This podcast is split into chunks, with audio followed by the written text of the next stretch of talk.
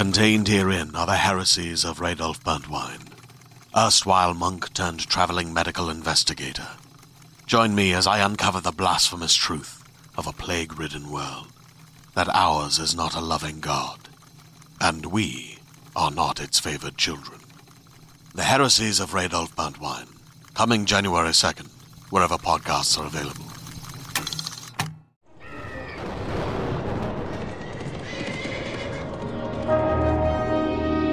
Fantasy Magazine. Hi, and welcome to the Fantasy Magazine Story Podcast. I'm your host and editor of Fantasy Magazine, John Joseph Adams. We have some big news to announce this month before we get to our story.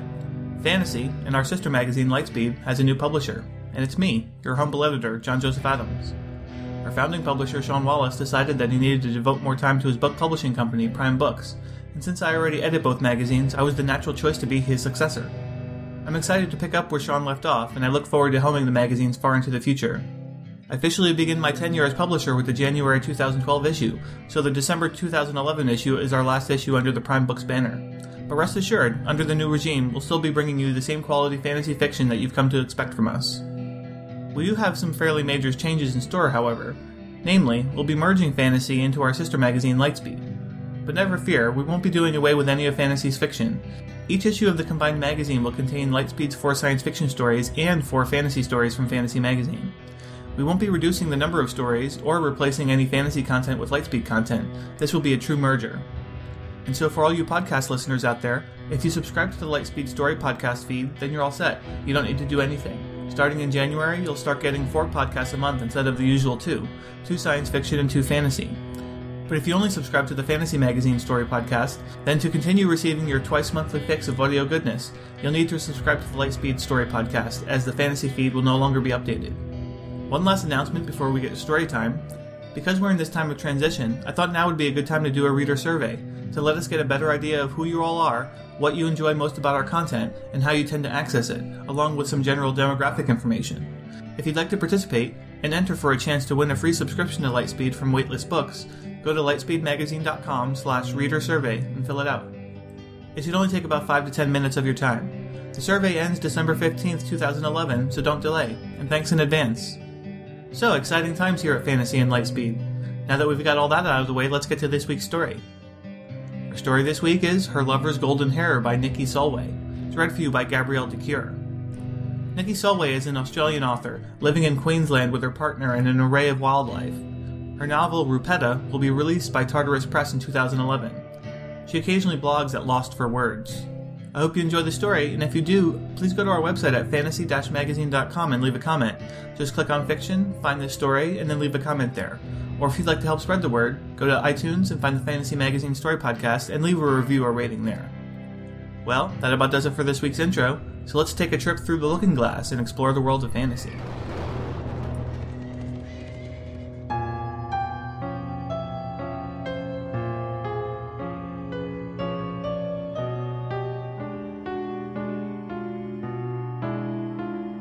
Her Lover's Golden Hair by Nike Sulway. She drives up the mountain, the ocean at her back, the night air rushing towards her.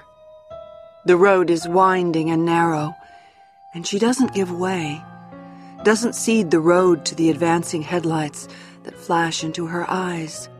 On tight turns, she feels the rainforests clutch at their old car scratching along the paintwork.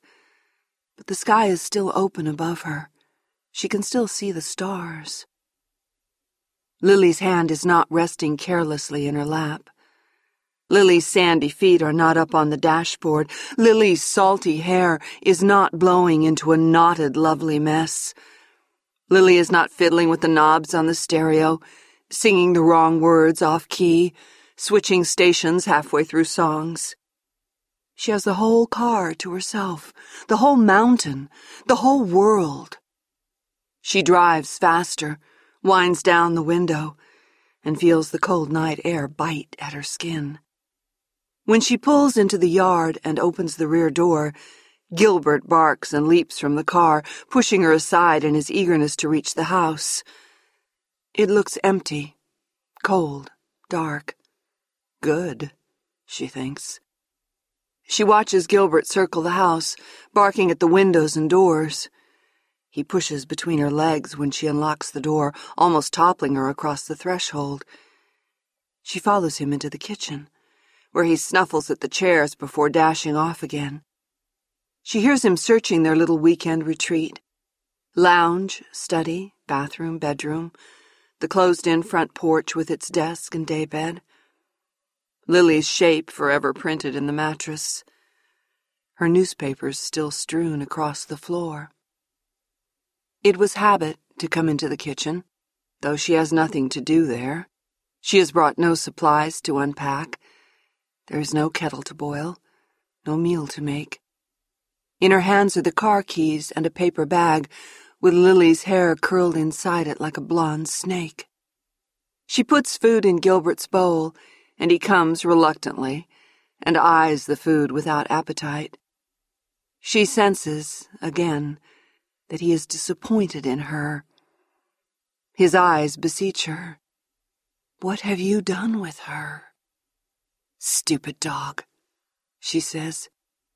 She's dead. Don't you know what dead means? He tilts his head, considering.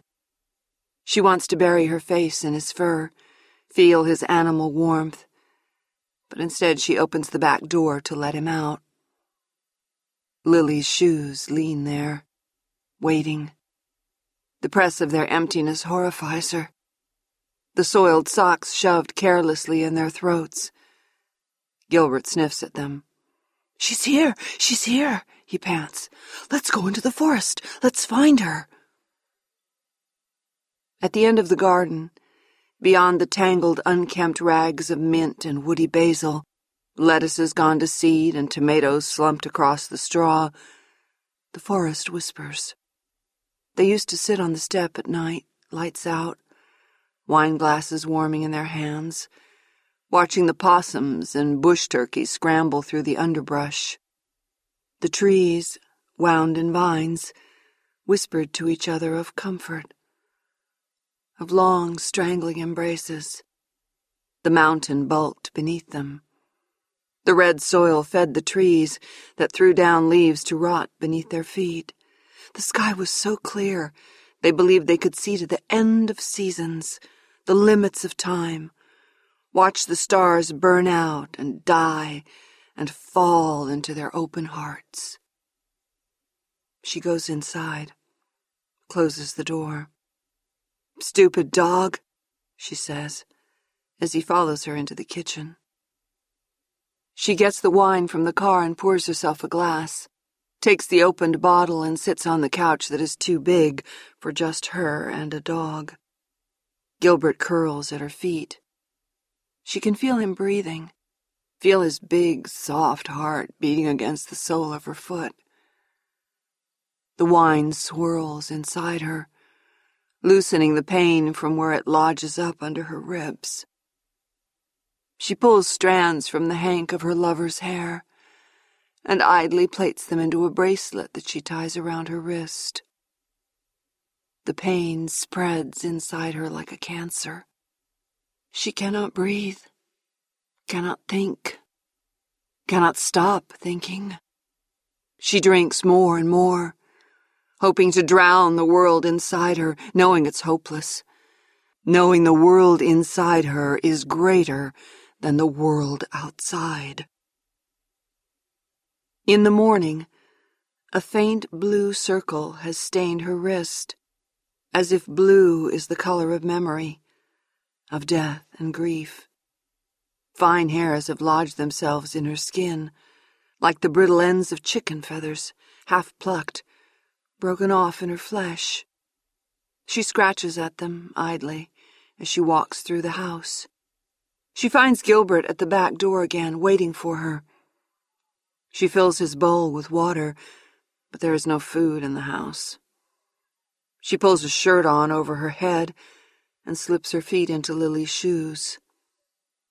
Come on, she says, clipping the lead onto his collar. They stop at the supermarket to buy dog food and coffee. She wanders the aisles with a plastic basket on her arm, unable to fill it with anything familiar. They go to the grocer's and she wanders aimlessly among the artichokes and bananas, the nectarines and mangoes. A year ago, she and Lily would have been eager for mangoes, would have ordered ahead, keen to taste the first fruit of the season. She would have left her sleeping to come, early and without a hangover, to buy fresh bread, tomatoes, red wine, tart apples, cheese, flowers, and mangoes. A whole box of mangoes, waxy and blushing. Last year they ate them in the bath, licking the sticky juice from each other's chins and throats, laughing, careless. The skins and seeds thrown onto the tiles. A chessboard teetering between them. Captured pieces falling into the foamy water to clink along the enamel. Lily's breasts had been warm and heavy. Buoyed up by the water, they seemed to rise to meet her hands, the nipples dark and familiar. She had not known, then, that death lay hidden within them. She ties Gilbert up outside the bottle shop. Inside, the bottles gleam like hope. No more wine, she swears but she aches for the bitter slick of a martini, dry and heavy, with an olive glowering in its base. Gin, then, and vermouth. At the counter, the man smiles as he takes her money. Haven't seen you in a while, he says, smiling, smiling. How's Lily? Dead, she thinks. Dead and rotting. What the fuck is it to you? She isn't coming. Oh, he says, putting the bottles into a plastic bag and looking out the door towards Gilbert, slumped on the stoop in the hot air as two children offer him their ice cream. Next time, then, eh? Say hello to her for me. Sure, she says. Sure. As she turns, the children have given up on the dog and are walking away ice cream dribbling down the cones and onto their hands. Gilbert does not raise his head to watch them go. A car rushes by in the street. To avoid the thought of never kissing Lily again, she tries to remember the goodbyes she didn't, at the time, recognize as a final farewell. A rapid see you later glancing of their lips. Lily's mouth was dry, a little fevered, but she looked as she had looked the day before. There was nothing to mark the change that had transpired inside her. Her friends were waiting for her in the car outside, the motor idling. The ocean waited in their salt bleached hair. Just one day away from the smell of antiseptic and morphine, from the side of her lover's veins, swollen and bruised as a junkie's, her once long, thick hair grown brittle and thin, clumping in the bathroom sink. One day in the curative abrasions of suck and sand, swell and salt. A quick kiss then, a peck. And when the horn beeped behind her, she smiled, chucked her lover under the chin, and ran down the stairs. She tries to remember another farewell, insists on another last kiss, more loving, more true. She imagines herself touching her lover's mouth with her thumb, rubbing back and forth against soft, familiar, dented flesh before she leans in and kisses her softly, tenderly, forever. She holds on tight, feeling the weather of death blow over them, through them, as they think the same thoughts, wish the same wish, learn to let go. She does not think of driving home from the ocean, of waving goodbye to her friends and turning to the dark house, going inside. She will not remember her lover's body heavy against the bathroom door, or the blood, already darkening, that seeped across the tiles and stained the grout. She does not think of the thief Lily had become of the regret and guilt she felt, the fury she felt, the hopeless, helpless anger. She will not think of Lily meeting death on her own terms, in her own time. She will not think of Lily standing on the top step, waving goodbye with the blade concealed in her pocket. Lily smiling as she waved, deceiving her, letting her go. She will not think of Lily turning to go inside after she is gone, filling Gilbert's bowl with food, making sure he is okay, before locking herself in the bathroom and sitting on the floor of the shower, running warm water over her wrists to soften them. She will not think of her lover's hands, those hands that had both held and hurt her, pushing the blade into her own wrists and waiting, alone, for time to pass. Back at the house, she pours a martini into a cheap glass. She takes her lover's hair out of its paper bag and winds the slim plait around her wrist. It barely reaches to her elbow, the frayed end tickling the crook of her arm. The blue bruise beneath her hair bracelet has darkened, deepened. The hairs embedded in her arm have burrowed deeper into her skin, thickened, grown feathered. She pulls at them, absently, with her fingernails, and then with tweezers. But they won't come out. They are part of her now. She unwraps the plait, places it on the table. She resists the urge to bring her hair to her face, to swallow the smell in greedy gulps. Lily used to smell of almonds, warm almonds. There's a loud, rattling thump against the kitchen window. When she looks up, startled, she sees a bird, brightly colored, unfamiliar, wheeling about a few meters away from the window to hurtle again against the glass. Gilbert comes into the room behind her, curious, and barks at the bird as it hurls wings and body, beak and claws against the glass. She reaches up and unlatches the window, watches the bird wheel again as she pushes it open. Does it hesitate? It seems to hover in the middle of its turn, peering into the room behind her.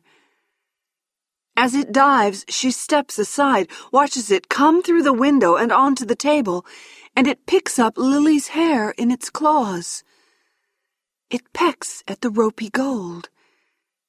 It turns, cocks its bright head, the strands crimped in its beak, and flutters its wings. When she reaches out a hand to grasp at it, the bird rises, swerves around her, and flies out the window, across the garden, and into the forest. She dreams of a tower within which time has stopped. It is wrapped in storms and creeper vines, the stones damp with humidity, warm and heavy and gray. The tower recedes over her head amid gravid ancient fig trees with buttressed roots. The earth is dark, crumbling and pliant beneath her bare feet. The soft rot of time clutches at her ankles. She circles the tower again and again, knowing there is no entrance. She pushes at the stones until her hands are red and bloody, nails torn from her fingertips, her cheeks damp with tears and blood and soil. The bird whips past her. The long rope of Lily's hair dangles from its claws, trails over her shoulder in the old familiar way. Blue feathers push through her wrists, pinion out into the half light. When she wakes, the house is so quiet she can hear the ambient electric hum. The refrigerator cycling, the stove's clock marking time. She wanders barefoot, bare breasted, into the garden and wrenches the fuses from the fuse box one by one, feels the satisfying ceramic scratch as they fall on the concrete path at her feet. Back in her bed, the darkness thickens like soup. She quiets her breathing, burrows beneath the sheets, and presses her hands to her ears. Outside, the forest breathes carbon, oxygen. She falls back into the dream. The tower, the gravid figs, the bird, her lover's hair. The feathers at her wrists throb like an old wound as she presses weightlessly against the stones. She wakes with angry tears. Soil stains the sheets. The bruise on her wrist is buried beneath feathers, blue and bright. When she lifts her arm, her wing, the fingers beneath the dense color seem boneless, filled with light. And in her chest, too, there is a new hollowness, as if the spaces inside her have expanded. The bird is perched in her bedroom window. Outside it is barely light. The trees are hazy blue black ghosts of their daylight selves. The bird peers at her. She pushes back her hair, a headache already pounding in her temples, nausea nestled firmly in her throat and belly. The glass on her bedside table is still half full an oily film on its surface, dotted with drowned mosquitoes. Her skin and sheets reek of stale sweat, alcohol, and red, friable soil. The bird hops across the sill and flutters onto the table, its claws clicking quietly against the dusty timber. Shoo, she says flapping her wing as it hops closer. The bird lifts into the air and circles the room. It dives toward the end of the bed, to the quilt and sheets she has kicked to the floor. She hears the scritch and scatter of its claws and reaches under her pillow, searching. The bird rises over the end of the bed, gold threads gleaming in its beak. She sits up suddenly, light-headed and furious. Bitch, she says, give it back. It's mine.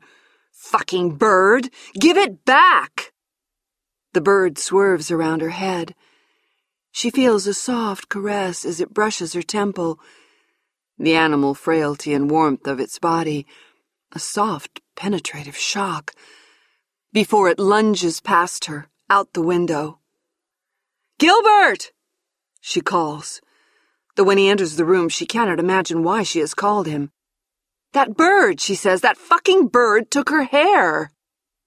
Gilbert eyes her, waiting for something he can respond to, something he understands. She reaches out her wing, and he comes closer. If she were still human, he would have rubbed his body against her calves. She bends over to retrieve the remains of Lily's hair and finds almost nothing a handful of strands scattered across the mess of sheets. She lowers herself onto the floor, Gilbert panting beside her, and lifts the blankets, peers under the bed. Fuck, she mutters, brushing her feathers through the dust, raising swirls of dirt among the old boots and forgotten newspapers. She hears a soft rustle at the open window. Gilbert's curious snort. The bird is there again, peering at her, waiting. What have you done with it? She says. The bird hops up and down, peering at the thin scatter of gold clutched in her claw. She tightens her fist. Hot tears seep from her dark eyes. Why? she says. The bird hops closer onto the floor beside her. It presses its tiny head against her feathers. She feels the pinch of its beak as it pulls at the hair bracelet, still tied about her wing. It worries at the knots until it is undone.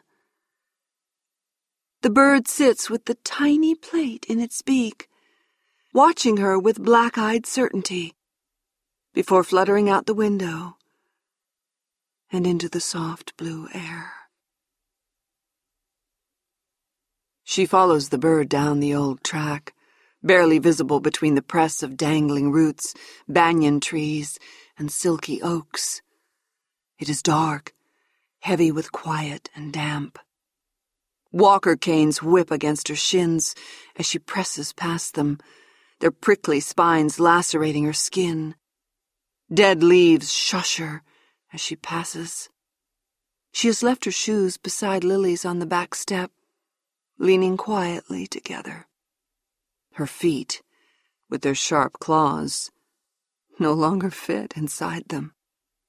The back door is open, the light at the top of the stairs turned on. Ahead of her, the bird flies, landing on branches thick with greenery to wait for her. She feels her heart lift towards it. In the falling light, it seems only half real. A thing made of air and light. When the track turns, she lifts into the air to follow the bird. She feels her moist, hollow bones tremble with effort, as if they are wet lungs inhaling their first burning breaths. As she folds her claws beneath her body and pushes willfully into the sky. The light falls through her as she rises. Ahead is the tree, the storm, the tower. At the tower's peak, a bright nest, a tangle of golden hair. She peers into the soft, down-lined bowl at her lover's beating heart. Gilbert pads about the house, his claws scratching on the wooden floors, his fur coating the furniture. There is no one left to care what he does, to scold him for chewing at the chair legs or shitting on the rug. He cannot count the days. She threw away the clocks and calendars before she went. It was forbidden, it seemed, to utter the names of days and months to speak of now and then, today and yesterday.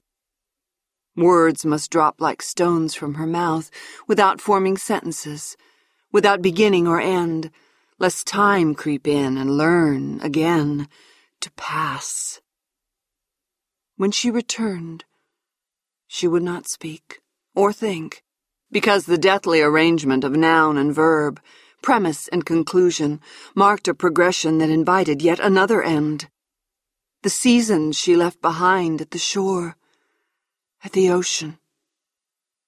Up here, there was only damp and heat, the suck and sap of lucent chlorophyll. The measured substance that pushes the world this way and that, the invented sequence that hovers between the simple raising and lowering of a glass, could no longer be tolerated. She would not heed the relentless push of time. She nailed the windows shut, blocked the temporal movement of the sun and stars from her view. The rhythmic pulsation of light suggested, it seems, the unstoppable equation that attaches to mass and energy. She lived in the dark, blindfolded. She wrapped bandages around her head, became a thickened, muffled creature. Her ears were covered for fear of hearing rainfall, or leaves snap from their moorings and tumble, the owl hooting its signature on the night sky. She burned her hands on the stove, forced each tip and palm into the flame, until all trace of whorl and crease were gone. She had overlooked her heart, her poor, beating heart. Like a mindless machine, it continued to beat inside her, to add and subtract the path of days, of memory, of distance. A whimsical toy, it beeped and sighed, singing and songing along the jointed channels of her blood, counting, counting, now diminishing, now expanding, now sinking, now swelling, insisting on its literal dance, tick tock, tick tock, filling up with deadly arithmetic. For all her quietude, her sinking into silence, it only beat more loudly. Louder. Louder. Booming in the dark, pushing blood and grief and forgetfulness through her veins. We wasted time, she said to Gilbert as she went away, following the strands of her lover's hair following the bird who came to her window, who plucked at her skin like a Death Eater. We wasted so much time.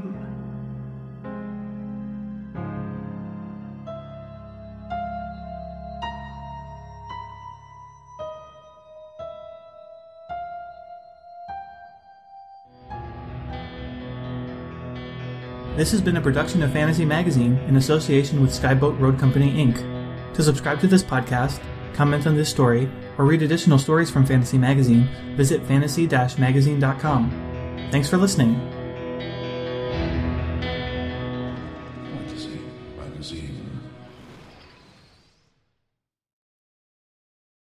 Hey there, this is Justin Bartha. I made a funny new podcast, King of the Egg Cream. It has the greatest cast in the history of podcasts with actors like Lewis Black, I'm torn by my feelings for two women. Bobby Cannavale, You can eat it, or if someone hits you, you can put it on your cut. Melanie Lynskey, I wonder what these marvelous things are that look just like boiled chicken feet. Jason Ritter, I can break things and pick locks and kill people. Michael Stuhlbarg, The whole point is to inspire people that they should make themselves better. Ari Graynor, No, don't whet its appetite. What are you, an idiot? me, Justin Bartha, That's not just any egg cream, that's a Lemke's special. and all narrated by the hilarious Richard Kind. This is the story of Harry Dalowitz and how he rose from nothing to become New York's King of the Egg Cream. So if you like funny true stories, come listen to King of the Egg Cream, available wherever you get your podcasts.